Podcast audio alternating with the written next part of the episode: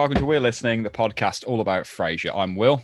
I'm Kay. And this week we're looking at season three, episode fifteen? fifteen. fifteen, yeah. Words of the Wise Guy, in which Frasier becomes embroiled in the marital woes of one Jerome Belasco, who may or may not be mobbed up. Now, Kay, your question's a simple one this week, and I think you'll like it. What's your favourite gangster film? Does Bugsy Malone count as a gangster film? I mean, it film? does, but you, we've already discussed Bugsy at length on the podcast. Throw throw a different piece of bait to the listeners, Kid. Oh, I, I I feel like I've not seen as many gangster films as I should have seen. I always want to see The Godfather, but I've never actually got around to watching oh, it. Oh, you've got to watch that. And I've always wanted to watch Scarface, and again, never got around to watching it. You're just naming all my faves. I mean, and this is a question that changes for me every ten seconds. They're the only two gangster films I can think of off the top of my head. Like, have you proper. seen Goodfellas? Again, another one that I want to watch, and I've never watched it. Goodfellas is probably my favourite. Um, is it? It's exceptionally well made. I mean, Scorsese gets a reference in this film, in this episode, which is pretty sick.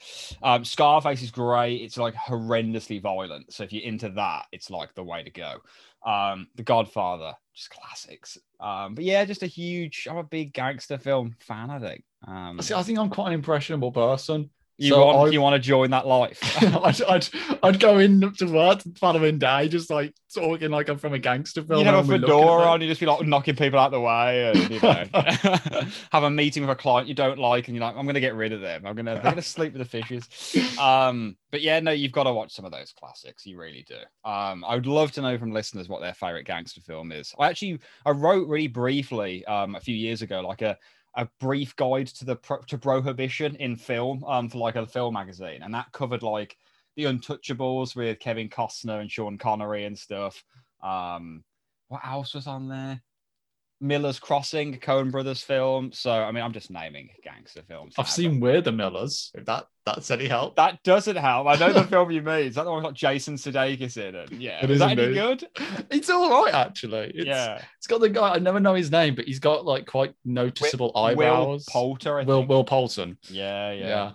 yeah. Um, weirdly, I was thinking of you recently because I'm, part of like no outside of the the uh, the podcast and the work I'm doing, um, I'm editing like a series. People are writing articles on T V shows, and someone's writing something on Ted Lasso, um, and like oh. Good Spirit, and you know, kind of just the idea of like positive energy in a, in an era where there's not much of it on T V. Um, and I was just thinking of yourself yeah. there. So a little shout out for Ted Lasso.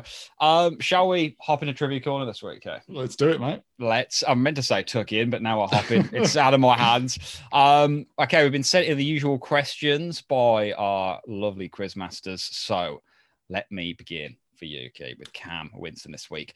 Why are poi ramekins mentioned by Frasier called poi ramekins?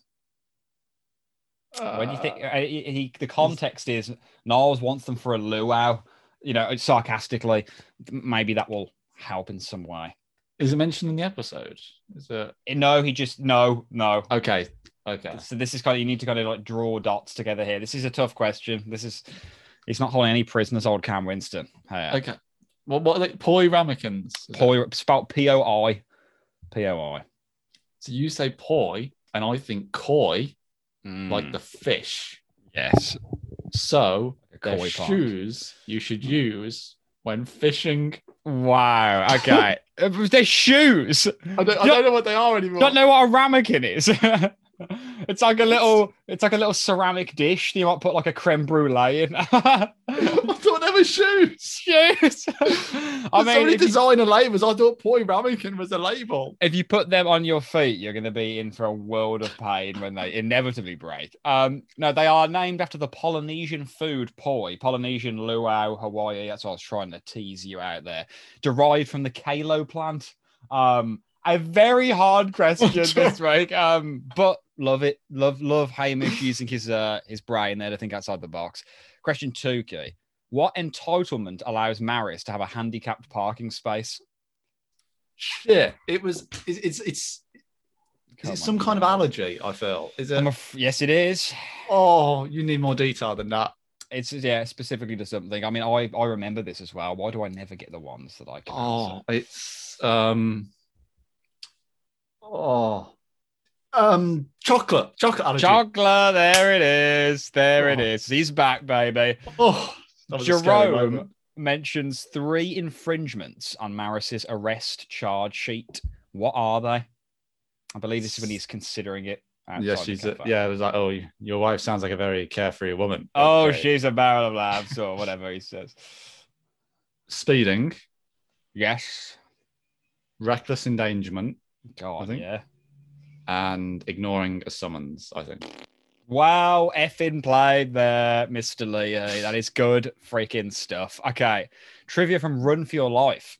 Name the locations slash occasions associated with each photograph Jerome shares with everyone. I think I know. Okay, so okay. One, when they met at the dog track. Yeah. Two, their first Sinatra concert. Yeah. Because we're leaning into the stereotypes here. Yeah, we are. And thirdly, the death of a business, the funeral of a business associate. Of a business associate. I, I'd have, I'd have quite liked it if there'd have been more, and it would have been another funeral, uh, another that, funeral of a business. Like, that would have been good. And here she is at Sinatra's funeral. No, I mean, he, he hadn't died at that point. I don't think. Um, oh yeah, I hadn't put two and two together with the Sinatra thing, but that just obviously makes perfect sense. He was always like mobbed up. Yeah. Um. Which is kind of awesome in its own way. I just think like he, he was just like, I don't know. He had his he had his fingers in a lot of pies, Sinatra, you know. I don't imagine he had too many enemies, but a lot of friends. Um, so there you go. Trivia finally for this little batch from Hot House Orchid. How many favors has Jerome had to call in in order to get Brandy jobs? To get her specifically to get her jobs. Yeah. Well, um, Oh, I, I think like, this might be this might be a question. One of my questions, this might be a question you were going to ask me, so um, apologies. Uh, you so, can just ask me two of yours. Okay, so um, we I think we find out that she's had fourteen jobs. Mm-hmm. I think it was. Then she gets one from Niles at the end, which makes fifteen. Mm-hmm. So I'm assuming that the answer is fifteen, and we're not counting the fra- the favor that he called him from Frasier, which was not job related. It was just to get him her to marry him. It's fifteen, okay. fifteen. Well freaking played. Well played. And I apologise for dumping all over. I'm, I'm glad it's you this week and not Hot House Orchid or Run For Your Life. If I can try is. and think of another question whilst we're doing this, I will. Okay, okay. I can I can buy you some time. Um, do you want to ask me your two now, or do you want me to ask you M Ks um, and you can think on? Can this you one? Can you ask M Ks now? And I'll, while we're doing this, I'll try and come up with the third question at the same time. I'll tell you what, I'll just I can just give you like two minutes of silence. You know, I can edit oh, no, it out. It's okay. I, I like the pressure, mate. I okay, do. okay, right. Where is M K? Let me find him. Here he is. Here he is. And we've also got Missy Elliott and Niall Crane as well. So M K numero uno. We see Jerome drink two drinks during the episode. What yes. are they? The I, first I, I remembered one, these. The first one, I think, because it's in that like weird little cup that you have like an espresso in. So I think it's an espresso. Yes, it is an espresso. And the second one, he originally wanted like a, a decaf latte, but he changed it to a full fat mocha with. Wait, no, no. That's Frasier, isn't it? That's Frasier. Mm, I was wondering where you were going there. Yeah, so I was going completely. Okay, okay so drinks. So. Jerome, oh, oh, it's that stuff. It's, oh, what I, I forget. That, it, he has that, warm milk. That stuff.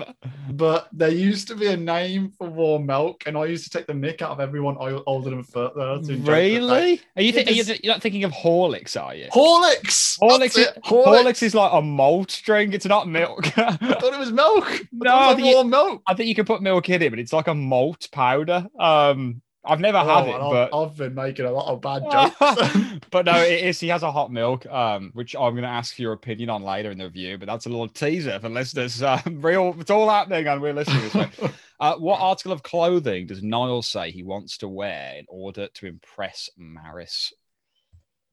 Oh, is wow, it her, I didn't remember this. Is it like her dad's plimsolls or a dad's shoes, something the, like that? The Commodore's plimsolls, yeah, which yeah. I'm, I'm going to accept. So, wow. I do not remember any of these. I watched this very late last night, and I, you know, I had had a whiskey or two. So I mean, it, and this is this. I say this every week. I just I sound like I got a problem. Um, Frasier orders two drinks during the episode. What are they? Just going, we're going back to Frasier now. Are they just the drinks I've just named by mistake? Um, I think is, they are. They is are. Is the you first know, like a, de- a decaf latte, non-fat decaf latte to start, and, but he changes. And the second, I think it's a is it a full fat mocha with. Like, like whipped cream and a slice of bacon. Which sounds vile, but yes. Absolutely. Okay, you, you, you've done a real for, number. For a man week. who literally just orders tea. I'm doing really well at remembering these. I guess orders. I'll make my own tea. Okay, Niall Crane. Jerome is played by actor Harris Yulin. During the course of the episode, Fraser tells Niles he doesn't want things turning into a Martin Scorsese film. Can you name the actual Scorsese film Harris Yulin appeared in? Oh, I love oh. this. Okay, is it a film that we already named? Okay, um... I hate to do this to Niall Crane. Oh, you're you're, you're second guessing this, aren't no, you? No, it, it, it, it, he didn't direct the film. That he that the answer is. Um, I hate to do this to you, Niall Crane, because I love the question, but the answer I've got here is Scarface, which is Brian De Palma. Um, not I wouldn't have got it. I was gonna guess with Goodfellas. I mean, we've mentioned Scarface already, actually. Um, but yeah, unfortunately, that is it's not a Scorsese film, but it is a fantastic film that I recommend everyone watch. Say um, hello to my little friend, isn't it? Hey, there you go. There I, go. Did you ever play Grand Theft Auto Vice City back in the day? Oh, I did not know. Oh, one of the best. But I, I feel was there time. a Scarface game? Because I yeah yeah yeah, the world is yours. I think I remember my nan Scarface. playing it. Oh my! Oh, I remember your nan playing games. Like, why is she so awesome? Like honestly, I remember that. That's yeah. nuts. But Vice City was like, it riffed on a lot of films like Carlito's Way, Scarface. Um, but yeah, really, really good. Um, finally, Key, Missy Elliott, where was Randy calling from? Randy, in quote mark, in bold quotations. Richmond Beach. You are one hell of a quizzer, Key. Just a round of applause there. Thank you, everyone who wrote in this week. Um, I do want to apologise again to Niall Crane, because I do hate to say people are wrong on air because it makes me look like a pedant. Um, but I didn't want to lead you down a path where you you you couldn't answer it. Um, but yeah, um, there you go.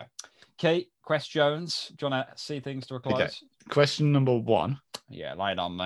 What is the name of the caller in this episode? Obviously not including Brandy. Oh, God, the name of the caller. Yeah. Is this like near the beginning? Uh, I think it's literally just before Brandy calls. Oh, God. It's about weight loss. Is it oh, about? Or, I mean, I suppose possibly weight gain, but probably weight loss. Oh, sugar me. This is going to be a dreadful, dreadful week. I've got a, I've got a sinking feeling in my stomach. Can you give me an, an initial, please, Kay? Can I have a vowel, please? Can I have a vowel? Um, I believe it starts with S. I'm going to go for, I'm going to go for Sarah. I think it's Steve. Ah, my other guess is going to be Stanley, which uh, which is close. Um, yeah, kind of. kind of. Yeah, yeah, kind it's of. a name beginning with S, and that's what you were given. So, um, yeah, it's. Um, I think he, he talks about weight loss and how you've got to have a relationship with food, not just binging and starving. Uh, I'm worrying about getting into that evening gown. And he goes, "Do you understand?" And a bloke yeah, goes, "Yeah, that was it." Oh. Thanks, Steve.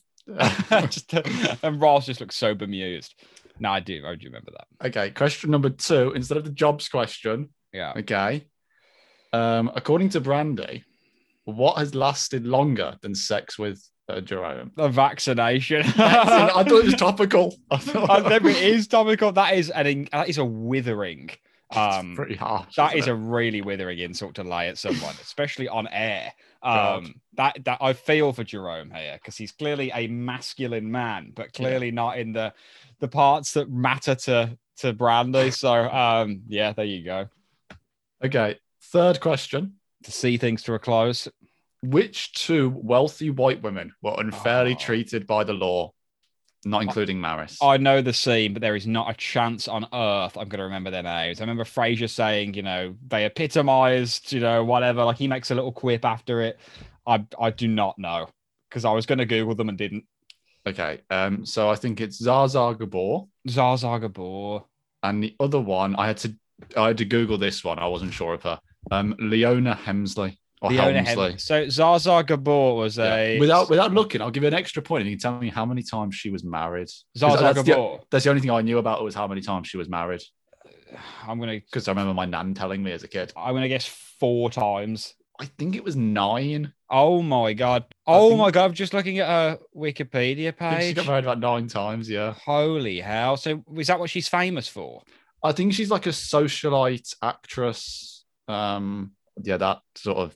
age of Hollywood, I think. Uh, but she got married quite a lot, I think. The last paragraph of her Wikipedia says, men have always liked me and I've always liked men, but I like mannish. I like a mannish man, a man who knows how to talk to and treat a woman, not just a man with muscles. There you go, Kate. Sounds like that's, she's calling to me and you, hey. Not even so, I was about to say, that seems like I'm out. Just the muscles, that's all I got. Um, but yeah, excellent. Thank you, everyone who wrote in this week with your trivia. Really appreciate it. And thank you, Keith, for thinking of another one on the fly there. Um, jumping into the review, Animation Watch. Was there any animation? I no, there, there wasn't. Was. No, there wasn't. I'm fuming. Let's move on. Uh, Martin's on a stake out here, but he's fallen asleep. How has Daphne not noticed he's asleep? He is loudly snoring, which apparently is only audible if you move thirty centimetres closer. And, and she's just sitting there going, wow, he's a master of disguise. He's, he's brilliant at it. He's isn't right. He? I can see why he was such a good detective for so many years. It's just, I mean, I like the gag, but I just think, I just think, come on, come on. You, you've been staring at him for like, you can tell by looking at someone when they're asleep, even yeah. if they can't see their eyes. Like, it's the breathing. Um, yeah, and, and the, literally the way their body goes, you can tell when someone's relaxed enough that they're actually asleep. Do you know what I love? When people are next to you, like this happened to be on like a plane and stuff, and people are falling asleep and their head's doing that like... Yeah, what's that all about? It's Cause... so weird. Um, yeah. I think it's just literally like, it's when the, the head doesn't have support, but like mm. the body obviously is doing everything it can to keep you asleep. But I don't understand why it does it. It's honestly... I my cousin.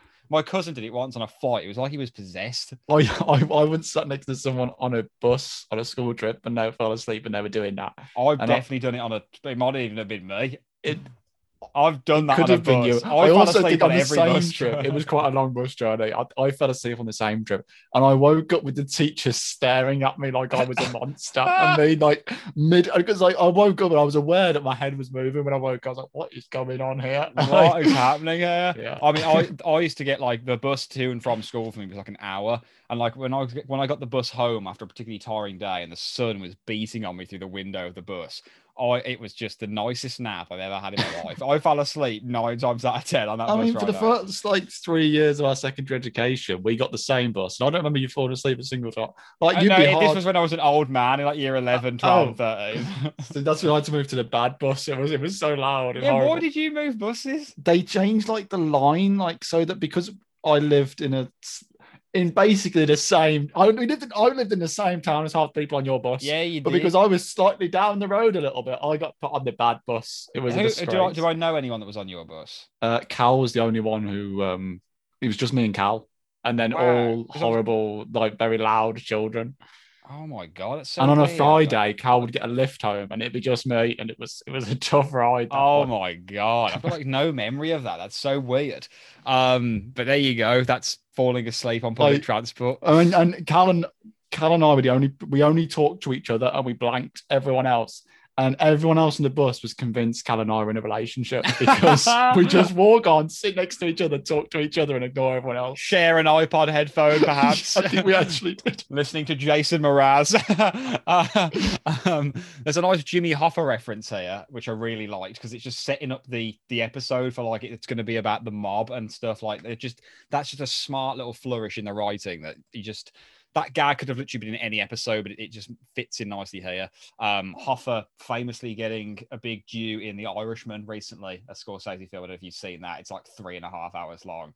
Um, but Al Pacino plays him. It's good stuff. Um, did you notice it was raining outside? I did not, actually. It was raining no. on the balcony. I was big vibes here. I saw a bit of rain. I thought, hmm, going to make a note of that. Going to tell Keith, see if he saw. Um, you, you're staring intently at your notes I, there. Oh, no. I'm, I've just got the script in front of me, and I've realised that um, Niall's in this scene is when he comes in and he talks about how um, Maris saw a pair of uh, Ferragamo pumps. Yes. And I'm realising that's why I thought that thing was shoes. Uh, I, did, I, I did think at the time that's what you were thinking of because that's, I that what he says there, I don't know what he says. I didn't know what the I, word was. I didn't pick up on Ferragamo. So when you were saying like poi, I thought, oh, that must be the word I missed. And it's like oh, these pumps. And that, that explains why I thought it was a shoe. That makes well, it, it's still hilarious um, in the best possible way. Um, but no, you are completely acquitted there, Kate. Um, I've put, what has Maris cited here? What on earth? What does that note mean? What Why is most of this podcast spent deciphering my inane note-taking? What um, is, wait, wait, what is it? It says, what has Maris cited? Yeah, I, cited's clearly not right. Maybe I meant to put started or... Um, I've got no idea. I've got um, no idea either. And I was, I was sober when I watched this episode. I, Are you got, sure? I'm it's, positive, it's honestly. I'm positive. Like um, now, Niles, this isn't his first kind of moment in this episode where he becomes very am-dram, you know, hint, hint, wink, wink. Um, yes. Trying to, on the wrong side of Larry Law, turn on the air conditioning. And so he's basically trying to get Martin to, to lean on, on his police buddies and, and get Maris out of this. Um, One, I'm glad Martin doesn't do that. Um, and I weirdly, and I don't know if you disagree here, I weirdly am surprised that he has such strong ethics, because Martin really stands out to me as someone who definitely bent the law when he was on the police force. Um, or do you know. do you completely I, dis- disagree there? I feel there was another point up to this stage where he was quite clear, like, you know, that's the law, you've got to follow it. Is what it is. I know, um, but I I just think like he like travels with Martin when he's like flashing the badge and he's lying about Eddie and yeah, that's true. He did, yeah. But I mean, but um, that, that I'm not trying to throw you under the bus there, because I literally hadn't even had that example in my head until it just it literally just came in. I don't know. There's just there's just something about Martin that he. he I don't know. Frasier has to get his ethics from somewhere, so maybe that maybe we are meant to believe he does have strict ethics. But I just feel like Martin would be, if it was Niles or Frasier, he would do it. Um, and like that that famous bit where he says about lying under oath about that guy, you know, to get that guy into prison when he, you know, yeah. he, when he knew it was the wrong, the right thing to do, but not the legal thing to do or something.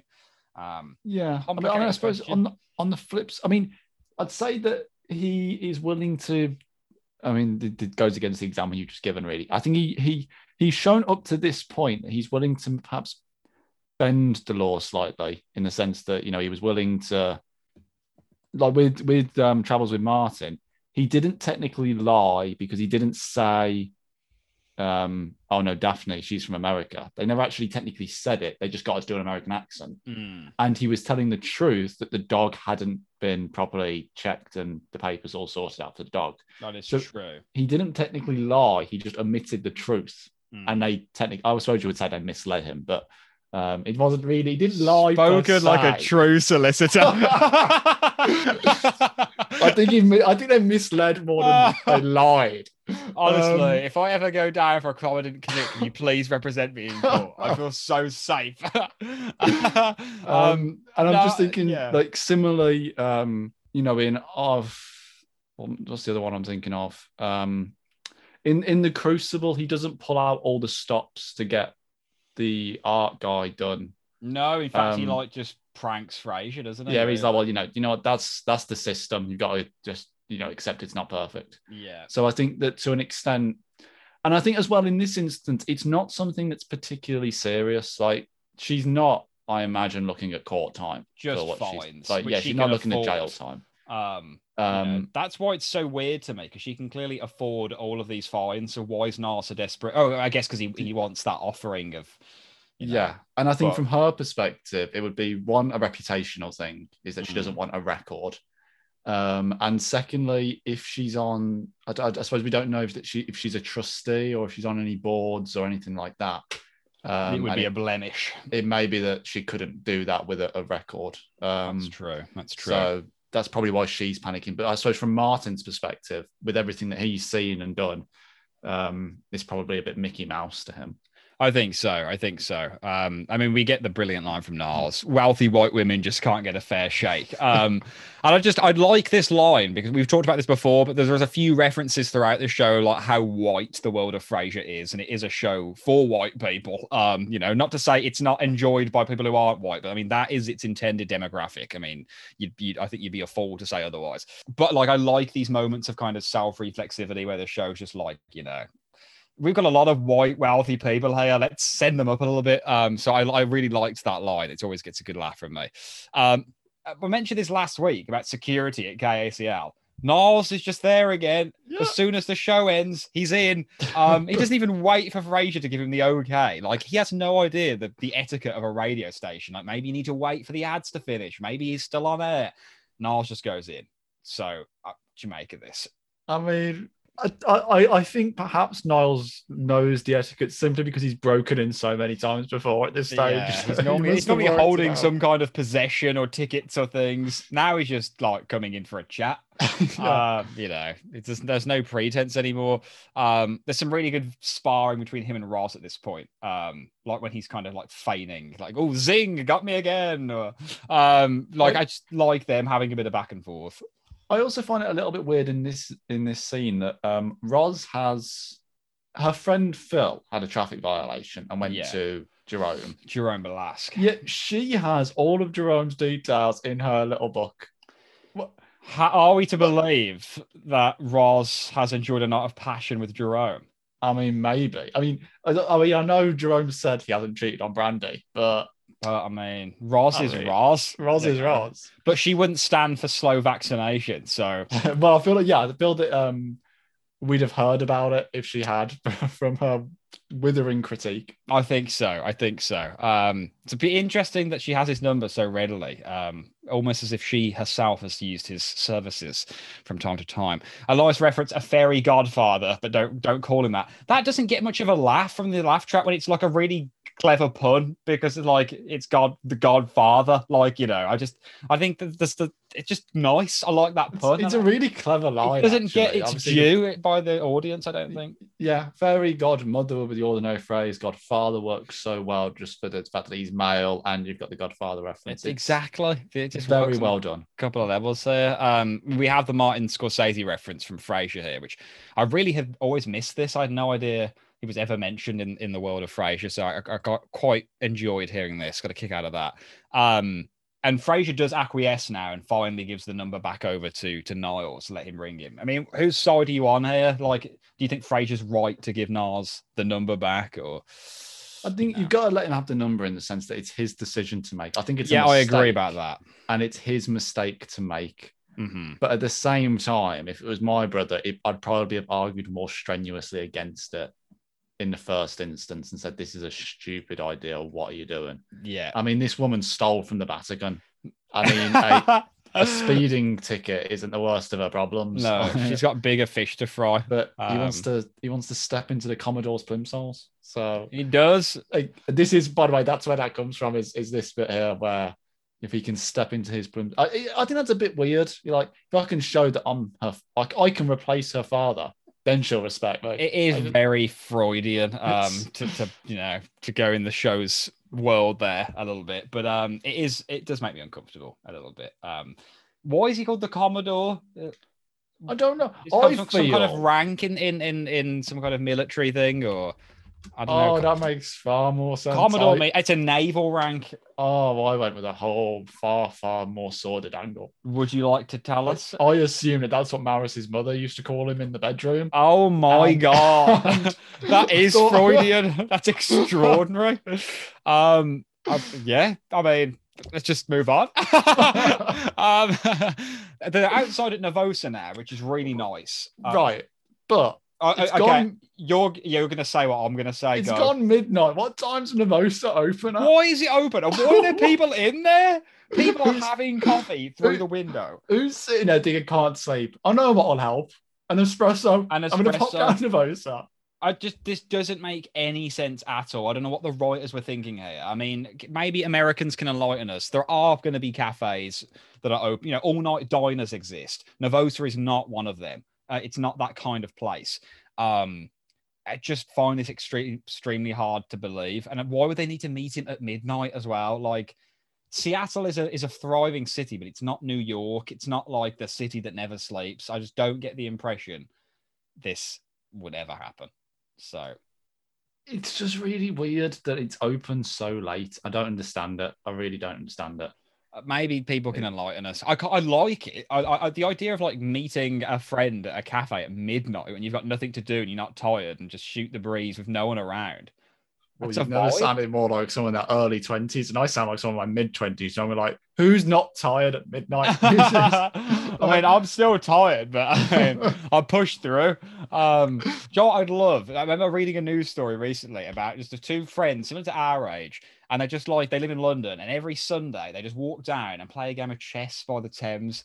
And I, nice. I play chess against our, our mutual friend, uh, Cleghorn, quite a lot. Um, that's his surname, not his first name. Clegs, as we call him. Um, and I play chess against him a lot. And I've just, we just say, that's the dream, mate. Let's move to London. We can just play chess all we want. No cares in the world other than massive rent. Um, yeah, but why'd you come to London? Well, the main reason is they had free chessboards. I'm gonna be oh, no, but no, you have to provide your own chessboard. The Thames is free. So you just sit by the river. Um, but there you go. Um, Niall spots someone in an Armani overcoat now. And for some uh, yeah, reason, look, so that's him. I doubt it. That overcoat is Armani. Armani. Which I would love an Armani overcoat. It's got to be said. And then Fraser's like, oh, yeah, good point, Niles. Where would a criminal have the money to buy that? Um, what do you make of Jerome Belasco? Um, I don't want to. I don't want to bias your answer because I've got an opinion. I want to know what you think of him. I I I feel that Jerome Belasco is, is meant to be a caricature of what we perceive a gangster to be. Kind of that New Jersey vibe, which I know Hothouse Orchid mentions in one of her letters, I think. But I'm all for it. I'm I'm happy to go along with it. It doesn't bother me. I'm not looking for realism in this episode. I don't think it's particularly realistic episode in a way. It's not as grounded perhaps as some other episodes. Yeah, it, it is a bit more kind of like fun. Yeah, and and I'm I'm more than happy to go along with it. And I love the fact that Jerome calls out Niles for being a film buff. I love that line. And I just I love oh all God. of of Niles' little little phrase, like, oh yes, dames. Why does he say the air conditioning? I don't. I've he never heard say, that. He doesn't one. say conditioning. Like, you're the man to put on the air conditioning. I don't understand it at all. Things are hot, hot, hot. um, but yeah, I mean, I, I've just put. I think he has an amazing presence in this episode. Yeah, I think he's, he does. He's like he's kind of like Kelsey in that he's kind of. Whenever someone's on this show who's an equal to the main cast, there's a real magnetism and energy there that you can really tell. Um, It's just like, you know, my my lady and I were having one of those discussions in which it is hard to remove oneself or whatever he says. Just the way he says lines like that, I think are brilliant. Yeah, and I love the fact that you would think a criminal, you wouldn't put, you wouldn't think, oh, they're an intellectual or something like that. But I think with Jerome, he has that presence, just the way he, he I don't know, just the way he speaks and the way he he puts himself across. He comes across as a, a smart guy and... And I, I love, and also I, I feel that when he's like later on when he sat down with Daphne, he doesn't seem that intimidating to me. And then when he stands up and he's got that overcoat on, mm. I'm like, mate, this guy. It's I'm, just the I'm fact he's him. there and he knows where Frasier lives. And I'll, I'll obviously get to that, but like, why are they entertaining him? I just.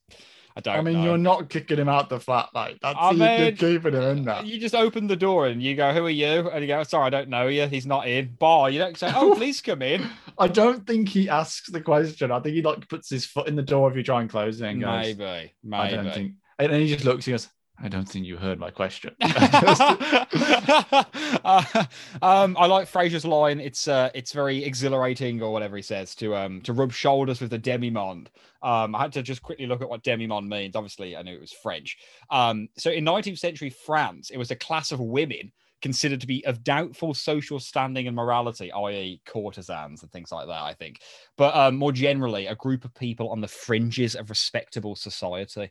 Um, so it's just a really nice word there, the demi-monde. I just, this show just makes French so great. I just, this is why I love French. It's, it's this. Do you speak French generally? Um, no, but I, I I got really good on Duolingo and got like an eighty day streak. Um, okay. And I lost see, I, it. Duolingo lost, doesn't work for me. I'm so upset. Like, I learn it all, and then the second someone actually speaks to me in French, I go, huh? I don't. So I need it written down, and I need five options to respond. That's the only way we can have this conversation. Is um, yeah, I just I, I I would love to speak French fluently so much. I, it's a language yeah. I absolutely love. Um, and I really did love Duolingo at the time, and I was flying on it. But once you lose that streak, it's it's crushing. And they try to pay, make you pay two dollars and ninety-nine cents to get it back because it's like that's how they make money, which is fair enough because people would pay it, and I did consider it, but alas. Um, where am I now? Um, yeah, so now we have li- uh, Nas's um, like film buff lines. Uh, the cell phone, cell phone vibrating. Yeah. I don't I don't love this gag. I'm going to be honest. It seems a bit juvenile to me. It's, it's... juvenile. And it's just, I, I don't know. Were they still called cellular phones in the mid nineties? I guess they were. Yeah, possibly, um, yeah. I just, maybe just not a cell phone. But like, it's a way to cellular. Listen, but I just, it's not, it's just not funny for me. Yeah, and Niles is not so dumb that he doesn't know that it's his phone vibrating. He's he would not... know it's in there. Like, yeah. I mean. It's just, it's a strange one for me. Um, mm. And it just, Oh, it, it, yeah, it's one line I don't really like. With that said, I do like his his general excitement of sitting and going, "Oh, he's making the call! He's making the call!" Like, I, like, the call. I like that from Niles. Yeah, I, I I am Niles here. Like, I am someone who obviously does not rub shoulders with a demimonde, and I think if I was in his in his position, there would be a perverse thrill from it, because Jerome is the kind of person who, although clearly has a lot of issues, and Fraser and Niles' life is far better, it's very much a case of the grass is green, and you think, God, it would be great to be like that powerful, or to have that kind of influence, or to be able to make those calls. Um, so there is, I'd be like Niles here. I'd be a bit giddy, a little bit of a kid again. Like, you feel a bit bad going back to your, you know, lily white world. I don't know. I mean, I've, I've met one person in my life who was in a proper gang. Wow. And he was twice the size of me. Really? Like, and he was a nice guy. He, he, went, he went to our school. Well, he didn't go to our school. He came to our school to do a talk about. Was this John Pridmore? It was John Pridmore. Yeah. I still follow him on Facebook, I think. Yeah. Um, I think for anyone interesting, I think his book is called From Gangland to Promised, Promised Land, Land. I think. Yeah. Anyone's interested. Yeah. Um, and just for anyone out there, basically, he was in a gang. He was a, quite a violent chap when he was younger. Wasn't he in like the Bloods or something in New York? Wasn't he like a um, massive American gang? Poss- I, I know... seem to remember him telling me like he like, slashed a woman's face on a subway or something. I did not hear that story. I, yeah. he told, I, when he the talk he gave at, at ours, um, he was talking about how he was he was beating a guy up, I think with like a knuckle duster or something like that.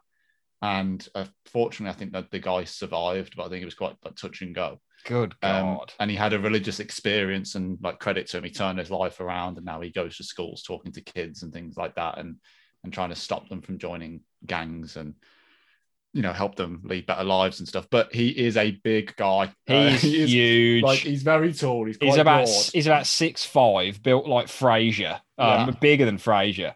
And um, I, I was pretty small at like thirteen. And I remember, like, he, as he walk, was walking out, he was. I think he gave us like some rosary beads or something like that. Or yeah, he gave us about. he gave us something, and he just said, "God bless you." I was like, "Yeah, you, you just." I'm just. I'm just, I'm, I don't want to make light of what he did. I'm just laughing at the fact that he was talking about all these things to a bunch of lads that pr- pr- pr- just played like Grand Theft Auto daily. And they're probably sitting there thinking, God, that's awesome.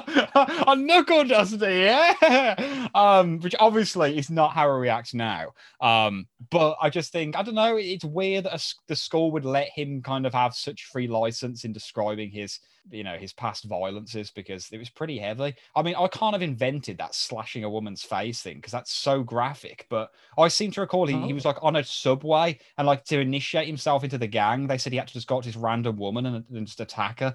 Um, but I can't remember if he did it or not, or whether I'm I'm I've read a different testimony from a different former gang member and I'm conflating the two. Um, because I feel like you'd you'd you'd have heard that. He I I never heard the st- I, I've never heard that story, I'll be honest. I, like the only one I know is that I say him him beating a bloke, and uh, the bloke uh, I say unfortunately he survived, I think, but it, it was quite severe, I believe. I could do with a knuckle duster for every time you ask me really hard questions on Trivia Corner. Just drive around your house. Damn it, Key! um, okay, where are we here? Um, okay, at the apartment, Jerome is there. I've just put, why is Jerome there? And why have they let him in and continue to talk to him? And we've kind of brushed upon this. And not Martin does say in the kitchen, who the hell is this guy? What, you know, you don't want to be friends with this kind of person. But I just think it's so weird they've let him in. Um, I just, I, yeah, I don't know if there's any more to say on that, but I will say his line about brandy, the traditional spelling, probably the most underrated line of the show. I mean, it gets used twice, so the writers clearly liked it. Um, just hilarious to me. I think it's such a brilliant line. Yeah, um, I just, I'm, it's quite a nice scene in the sense Daphne not realizing who he is, and you know we get another. I'm a bit psychic, a bit and psychic. Um, you know, good good guess for the osteopath. You know, yeah. Broken bones. Yeah. Um, I, I do love, I love Martin's just line of, who the hell is this guy? Like, just the way he explains it. He has another great line, I think, at the end of this scene after Jerome has made his request. Mm. Uh, and Martin is absolutely spot on with his take. I will wait till we get there. But um, and I love that, that Niles is still continuing with the, the gangster. Yeah, what does like, he say now? Um, you, you know, we should at least talk to you know, get the straight dope, you know, oh, also known as the, the skinny. skinny. It's like, can it, Bugsy? No, is that, is that what he calls him? Yeah, he does call yeah, him Bugsy. Bugsy. Yeah, yeah, yeah, yeah. Um, I just, yeah, I mean, some some lines here, like, you know, when he's trying to put words into Fraser's mouth, you know, you could say something to her like, marry him promptly. And then, like, he like, does that little laugh, which is really creepy. um, and I also love the fact that, um, you know, clearly this is a guy who's being badgered by, you know, he's a criminal, you know, I don't know what you called him, but he's a, mm. he's a big, he's a big guy in the criminal world. He's a fixer. And, and yet he's, he's worried about upsetting his mother. Like the way it also upsets my mother, whose comments on the subject are frequent and vivid. Frequent and vivid. I love that line. co- vivid doesn't make sense to me, though, in that in, in the it's a really Unless weird word Unless she's vividly choice. Describing a marriage or something. It's, or, it's or a really odd word choice, but his delivery is funny. Um, but yeah, there are a few moments here where you just think the writers, I don't know, it's it's a funny one. Um, I mean, Martin's line, one more piece of half-assed advice isn't going to kill you. I just love, I mean, oh, Fraser yeah. obviously going on, oh, I don't I don't feel quite comfortable with this. Mm. And Martin is bang on, like... Oh, he really is. Is you getting off easy. Just yeah. tell tell her to marry him and wash your hands of the situation and be done. And yeah. be glad that that's it, basically. He could have, like, put you in a flatbed with a body and told you to go and dispose of it in Puget Sound. Instead, he's saying, can you give some therapy to my wife? You know, it's like, it's just ridiculous. It's a no-brainer here. Um, so, yeah, Martin is spot on. Um, at K A C L, Brandy calls, the traditional spelling, of course. Um, one of my favourite lines in the episode is from Brandy here. Um, it's not one we've mentioned already. Can you can you guess what it is? Just as a quick... Oh, um... He really kind of like, it really, her accent really comes out in this line. Um, because she, I think she's got like a slightly New Jersey accent as well.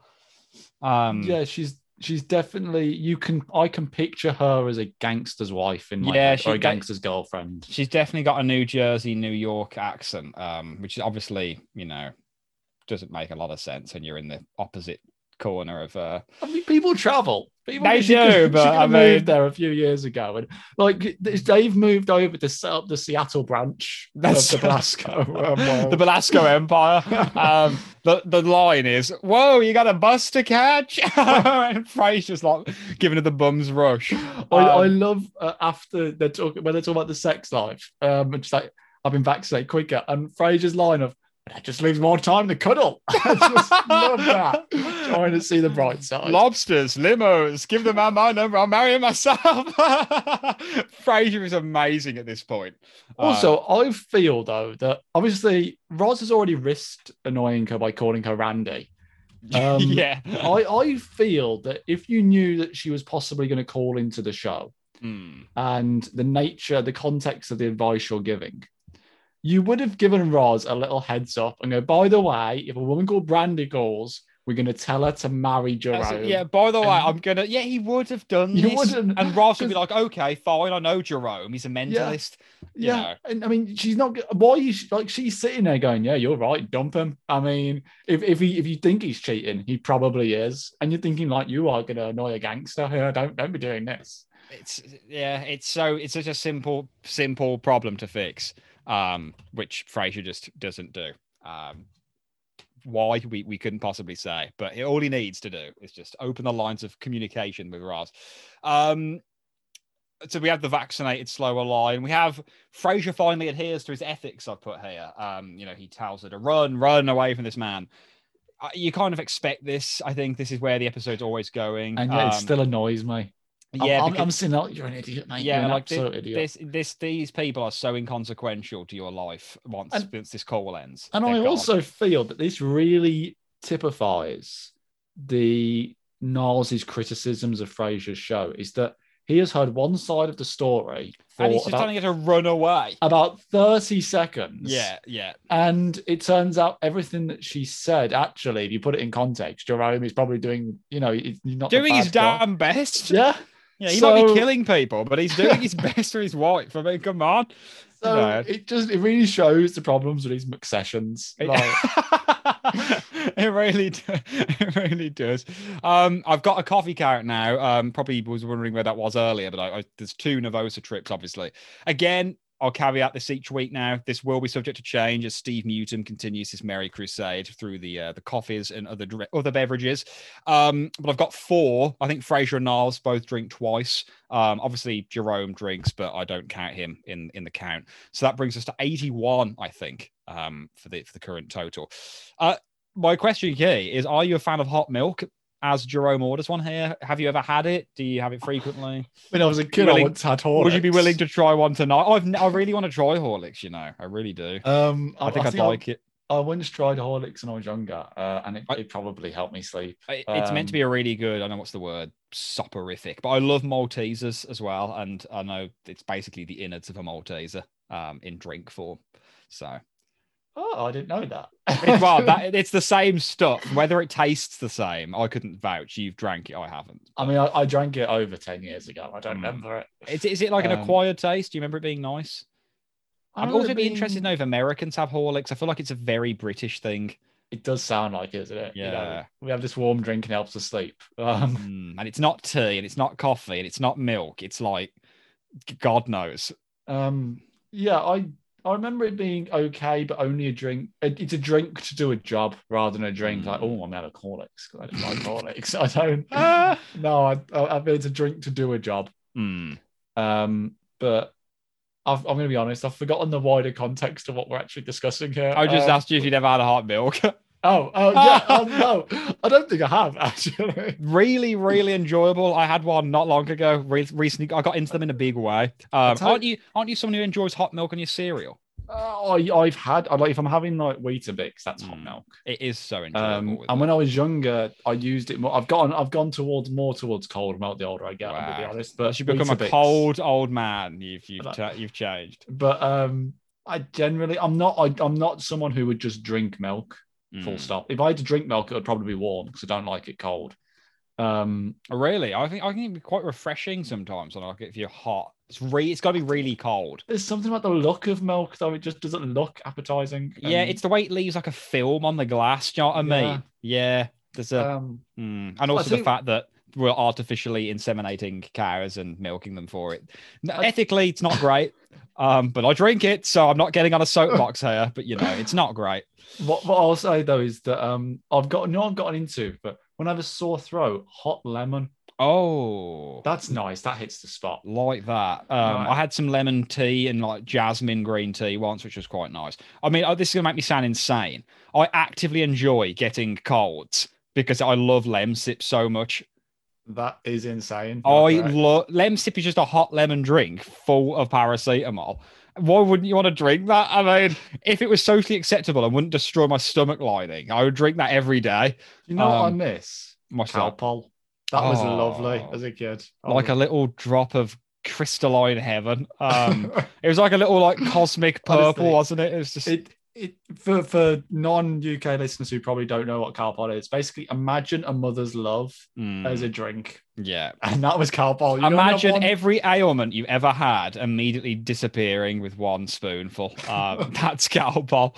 Um, it is, it is mad, really, isn't it? It was like a staple part of all of our childhood. It's just like sugar. Is it, is it... I, I think it does have medicine in, but I, it, I, I reckon it was just probably like fairly strong painkiller-y stuff for like a child, so it just ends up making you feel a bit woozy. Um, Fraser's pronunciation now of niche. Did you notice he says niche? He says so, time, he said he said I'm... so she hasn't found her niche. Um, that I, I don't know if this is blanket pronunciation in America or whether it's regional. So listeners uh, who are American, do you say niche or do you say niche? Because in, in the U K we say niche. Because um, it's presumably a French word, and we're keeping the French pronunciation. Um, we have a lot of French words. Um, I just niche really, really rubs me up it the wrong way. It sounds itchy, doesn't it? it I've, got, just, oh, I've it, got a niche. Just... Yeah, it, it sounds like some kind of infection, or there's, I don't there's, know. There's something Whereas coming niche, out of it. It's, it's like, it's not nice. Yeah, niche has got that classic, you know, like demi-monde. I mean, just the like okay. And then in French, it's d'accord. I mean, come on, there's no... Or, there's... like, um, in French, they have cul-de-sac. Cul-de-sac. And, and we have, you'll have to back out. Like, it's just, it's we have in French. No, no turning. That's what we have. Um, um, I do love Jerome's next line now. It's like, no, I'm saying she's a dodo. You may love a dodo. You may think the dodo is beautiful. You may even wish to marry the marry dodo. Marry the dodo. But you do not encourage a dodo to fly.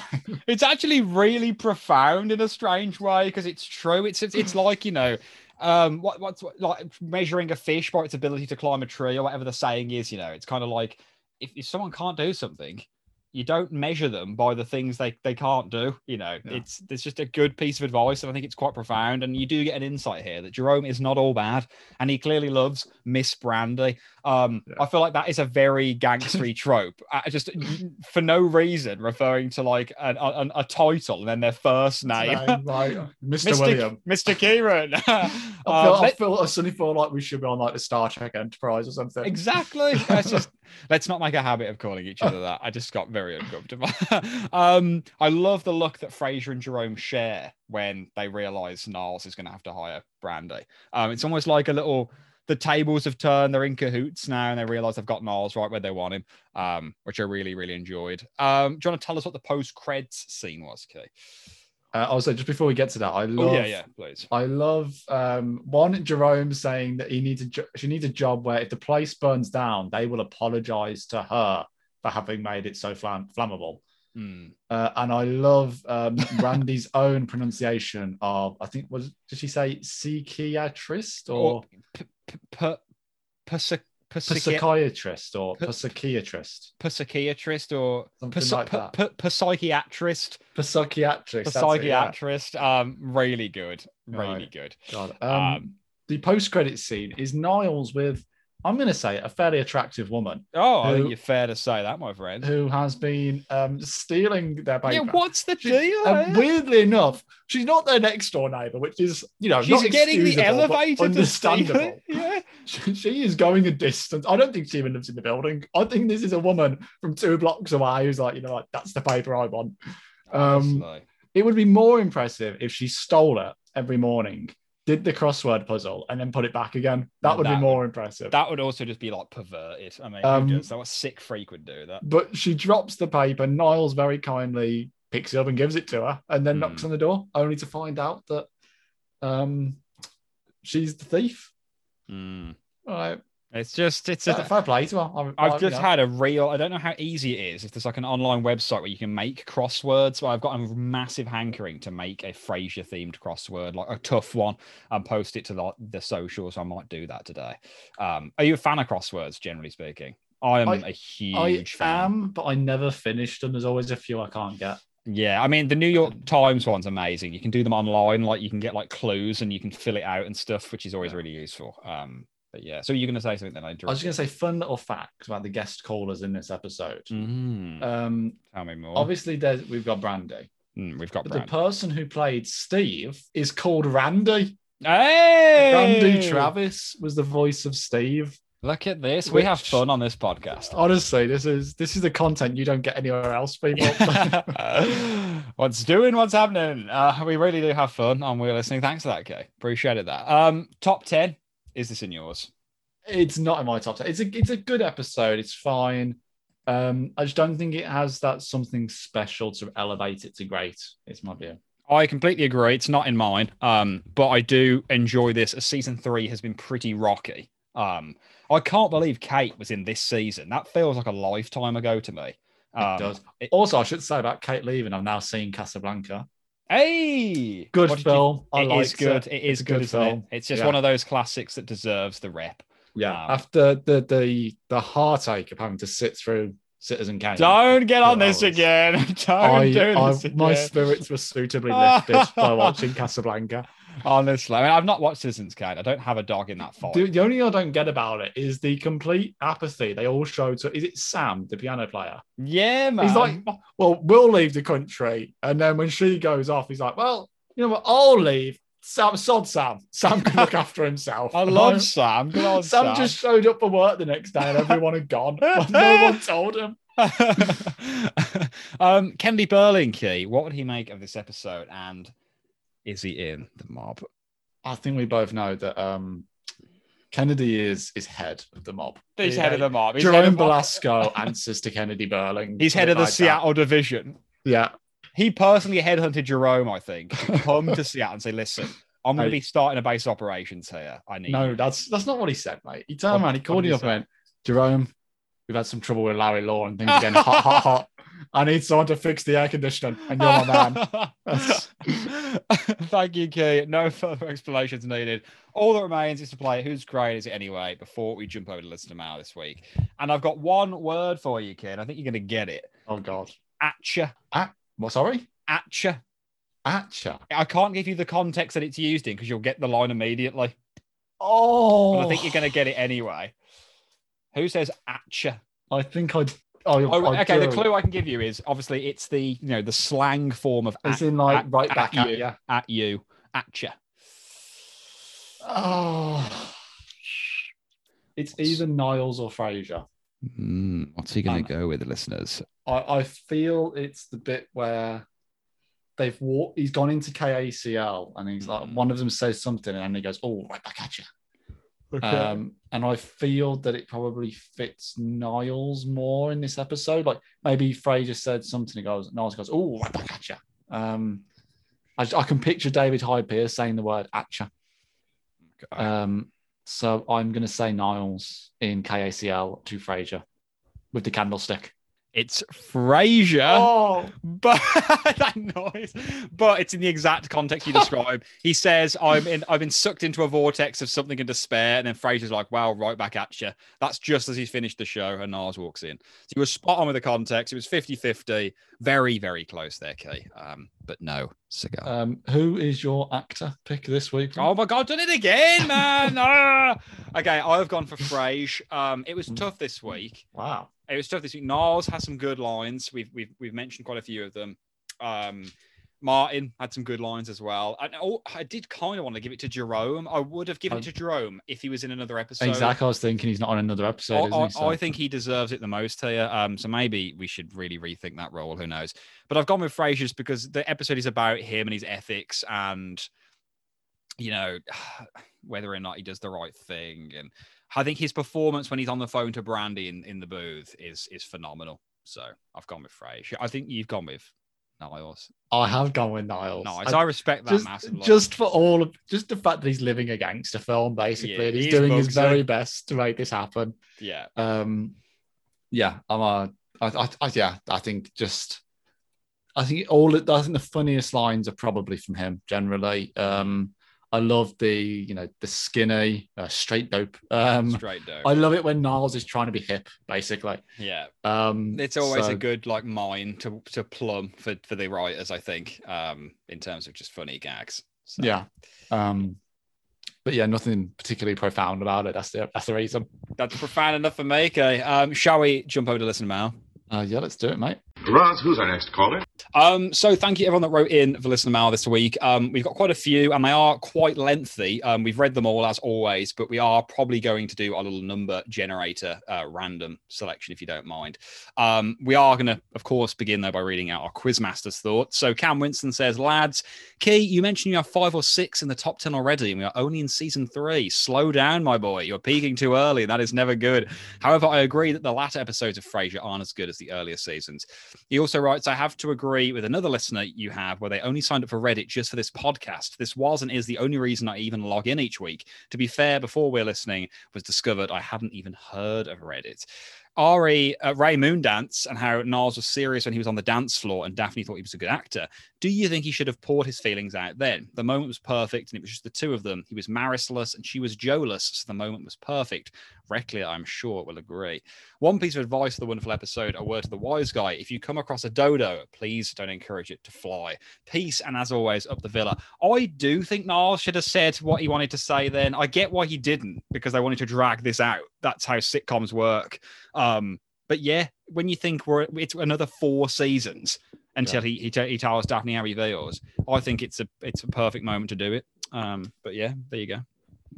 I don't. Okay, um, there you um, go. Um, my reasoning is one. Um, I think she would have taken a bit of convincing that it wasn't just part of the act, given mm. that to an extent, he does pour his feelings out on the dance floor. Um, and he tells her that she's a goddess and he adores her and all this. And he gets absolutely nothing in return, um, really, because she thinks it's fake. Um, and I think that's quite an emotional blow. I think to pick yourself up and then say that again would be quite difficult. I think so. Uh, I think from a show perspective, I think had they gotten together at this stage, they would have broken up and got back together and broke. And it would have become like a, a Ross and Rachel or a Sam and Diane. I think it would have become one of those relationships rather than the relationship it, it does go on to become. Mm. Um, so I quite like the fact that it's actually a long-running thing, and it's it sort of subverts the usual will they, won't they, where they're constantly getting together and breaking up, getting together, breaking up, by having this long build-up to them actually getting together. And, and the writers really do lean into that, and, and you get a bigger payoff, I think, at the end. Um, and I think the other thing is that I'm not sure if the time is really right, in the sense that he, he is separated from Maris, but he's not divorced yet. He's... And would would she be cautious of it just being a rebound? Would she take the view of, oh, well, you know, this is just a rebound. He's, he's, he might get back with Maris. Because I think at this stage, as the, as the as the viewers, if I was watching this for the first time, I'd probably still be thinking, well, they might get back together. You don't. Yeah. Um, mm. So I think that she may have taken that attitude of it potentially just being a rebound and and him hitting on, I don't know, he's like maybe like hitting on the help, if you know what I mean, if that's her perspective that... um. she she maybe thought that he might have been thinking that, you know what I mean? Like, oh, who's the next available woman? I know the person who my brother employed, like that sort of thing, maybe. I mean, maybe not. Maybe she, I think she probably respects Niles too much to think that, but it'd be, I think, something that maybe goes through Niles' mind when thinking whether it opens his, his soul to her. Mm-hmm. Oh, I think it's a perfectly good justification. I think it's it's interesting to see which side of the, the fence you fall on, but I'm convinced by that case. So I don't, I don't. You've, you've changed my mind. Even as I was, I was saying that, I was like, "This is nonsense. What are you on about, mate?" Like, Daphne respects Niles too much to think that. uh, next up, we have uh, M K, who says that um, much like Kelsey's directorial debut, this episode of the podcast was world class. Thank you, uh, M K. Thank you, M K. Uh, trivia and fun bits for a word to the wise guy. The drink Jerome receives when he first meets the brothers magically appears while he's making the phone call. That was spotted mm, by Missy. Didn't know that. Don't notice that. Uh, this he, he also notes that this is the first time we hear the mention of Nervosa being a late night establishment, as Fraser says that it's past midnight. Yeah, there you go. And the end bit with uh, Brandy as the receptionist has Fraser returning a call regarding the court time for a tennis match. Now, did they mean squash? Because I don't think the brothers have ever mentioned, have ever mentioned, or are seen playing or caring about tennis. I'm not. Yeah, I'm not sure about that. I feel like tennis has been brought up before, or will be, but maybe I'm misremembering. What's the line when Niles is saying about how his backhand slice could shave the bristles off a kiwi fruit? Surely he's referring to tennis there, because you don't really backhand slice in squash or badminton. Um, I I feel like um, I feel like. tennis must have been mentioned at some I think stage. He, I think Niles is referencing it in that quote, but I don't know. I, I mean, I love all racket sports so much, so this really appeals to me. I'm a huge. I feel like your listeners fan. Can't see you right now, but I feel you're going like full John Motson. And that like, is what, that's it... what it feels like when I hold it here. I'm like, because it's like the little guard, um, little mic. Um, so I'm going to use the little random number gen uh, to get a few extra listener miles this week, if people don't mind, um, just to save time on the recording um, and editing, et cetera.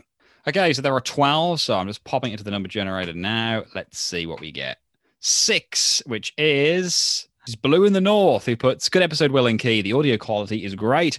A word to the wise guy, the worst thing about this episode to me is Jerome's accent, which is a very strong New York, New Jersey accent, very typical for the image of an Italian-American mafia member. But this is Seattle. How would he have gained this accent from literally the opposite side of the country? I can confidently say that nobody here on the west coast of the U S has that accent. The best thing about this episode to me is, is the beginning gag, Martin falling asleep on the job of his newspaper thief stakeout. Thanks, guys. Keep up the good work, as always. A very good point, and it's a huge fan of Sopranos. Um, I'm very au fait with the New Jersey mobster stereotype now. So there you go. Um, okay, okay. I'm going to generate number nine for you, which is one, two, which I believe is Rochambeau. Um, so great episode, gents. Some thoughts. Forgive me if you already know this, but Roz's weird line about Butterworld comes from a famous series of Super Bowl ads for Disney World. that makes sense as to why I yeah, associate so you, it with you Disney mentioned World. This last week, but obviously yeah. we didn't quite put the dots together. Um, that must be where The Simpsons got it from as well, after the Super Bowl episode where he's like, I'm going to Disney I'm World. I'm going to Disney World. Um, yeah, the commercials all went something like this. In the immediate aftermath of the game, a journalist asked a player from the team that has just won the Super Bowl, so-and-so, you've just won the Super Bowl. What are you going to do next? And the player always responds, I'm going to Disney World. Which, yeah, that makes that a lot of sense. That does make me like Ross's line a bit more. Um, I, I like the line in the first place. I feel like I'm more of the outsider here. But I, I quite uh, that's it. Not what it was, but that makes me like it more. So there you go. Um, I've always thought that the reasons Daphne's looking round after the you're such a good actor comment at the ball is because, one, she's checking for the reaction of the other guests to their dance. And two, if she were looking at Nas's face and saw his shock and devastation, it would be impossible for the audience to believe that she's clueless about his feelings. The fact that she doesn't see his reaction potentially allows us to suspend our disbelief a little longer. Maybe it doesn't quite work, as you said. Very good point. Um, I just, I just, yeah, I just think it's obviously she can't look at his reaction, so she has to do something else. But it's just the way it's so pointed. But I wonder if maybe if she did look at him and she saw his reaction and she was like, oh, you know, Doctor Crane or Nars, what, what's wrong? And then he could quickly just make up an excuse. That would be more plausible for me um, than than her kind of like wide-eyed looking around like she's at Disney World kind of thing. Um, so yeah. Oh, no, know. no, she's not like she's at Butterworld. Oh, she's at Butterworld. um, okay. Uh, eight, which is Argle Gargle Google Goop. For this week's, uh, thumbs up for this week's episode, guys. Perhaps another reason why this episode rates highly is the quality of its writers. Virtually all of its regular writers at the at the time were credited with this episode, eight of them, and they all won an Emmy for their efforts too. The producers must really have wanted something special for this episode to have greenlighted this atypical writing arrangement, and it's certainly paid off. Excellent choice, Will, for act to pick. This episode had the, up to this point, rare combination of Daphne being given a substantial bit to do, not having any bizarre slash kooky lines, and not having to appear aloof when Nars's interests in her are obvious to everyone else. And the writers really play to Jane's strengths by letting her showcase her dancing talents. I don't recall any other episode where she got to do so. The iconic image of her hoisting her leg upon Nars's shoulder during the dance immediately comes to mind. Also liked her playful ribbing of Martin for his misplaced confidence in Eddie's intelligence. Um, a little continuity error to end off. Maris was mentioned as about to leave for a three-week cruise, but then in the next season, Niles remarked that she never partakes during cruise season, as she has an absolute terror of buffets. Um, and of course, the following season, she was on the Voyage of the Damned. So some good observations there for sure. Good stuff. Uh, okay. The first comment, which I believe is Sydney Assbasket. Take it away. Uh, gentlemen, fantastic episode to review and one I thoroughly enjoyed listening to. So much, in fact, I think this episode of your podcast is now in my top ten. Mm. Will, I've always had you down as someone who would take a lady friend dancing on a date, and guess I'm mistaken. Uh, Key, well, you prefer to eat cheese warm, so I understand your fear of public displays of rhythm, much like dear Maris. Um, I really enjoy this episode. Kelsey is a brilliant director. What a debut. Uh, Jane dances so well and performs above and beyond in this one. Will was very right to give her actor of the week. I feel like they're thrown under the bus there, Kay. I hear the judgment in this. Uh, everyone going, yeah, Will is right. Will is right. We're not saying Key's right, but we're going to be music to my ears. Um, she finally comes alive in the role as Daphne in this episode. Thank you so much for the shout out, and the rewatch is going well. I'll update Will with stats as we go along. I'm already mid-season two, so I'm gaining on you boys, ready for the season three finale and roundup. Keep up the good work. Kindest regards, Sydney Assbasket Esquire. There you go. Um, yeah, I feel like I should clarify. I can't dance is, is what I was maybe trying to say. I would love to go dancing with with a with a lady friend, with Miss Brandy. Um, I definitely love to do that for a night out, but just I, the point is I can't dance at all. So what it would look like, I don't know. But this this whole setup is very appealing to me. A nice night out is uh is very good. Would you want to? You you well, you talked about it, Keith. Do you want to go dancing? I can't remember what you said. It sounds like you're asking me. Um, Will you go to the well, prom with me, Keith? Yeah, okay. Um, um, I would like to dance, but cannot dance. Mm-hmm. Is is like this? Uh, if I could dance, I probably I think, would. Well, one and the same, I think. Yeah, but I just sort of sway from side to side and feel very self conscious about it. So oh, you, you're preaching to the choir here, Keith. Yeah. Um. Right, I think we should probably wrap up there, um, just yeah. because there's there's quite a few um, extra comments, um, and we, we as as always we have read them, so please please do keep sending them each, sending them in each week. Uh, next week we'll be looking at season three, episode sixteen, "Look Before You Leap," uh, which is when Frasier encourages people to kind of take take part in various leap year resolutions that variously go wrong. Um, really like this episode, to be honest. So looking forward to that. Um, but other than that, I've been Will. I've been Kay, and thank you very much for listening to We're Listening. Hey baby, I hear the blues are calling, toss salads and scrambled eggs, oh my, and maybe I seem a bit confused, yeah maybe, but I got you pegged, ha ha ha ha, but I don't know what to do with those tossed salads and scrambled eggs.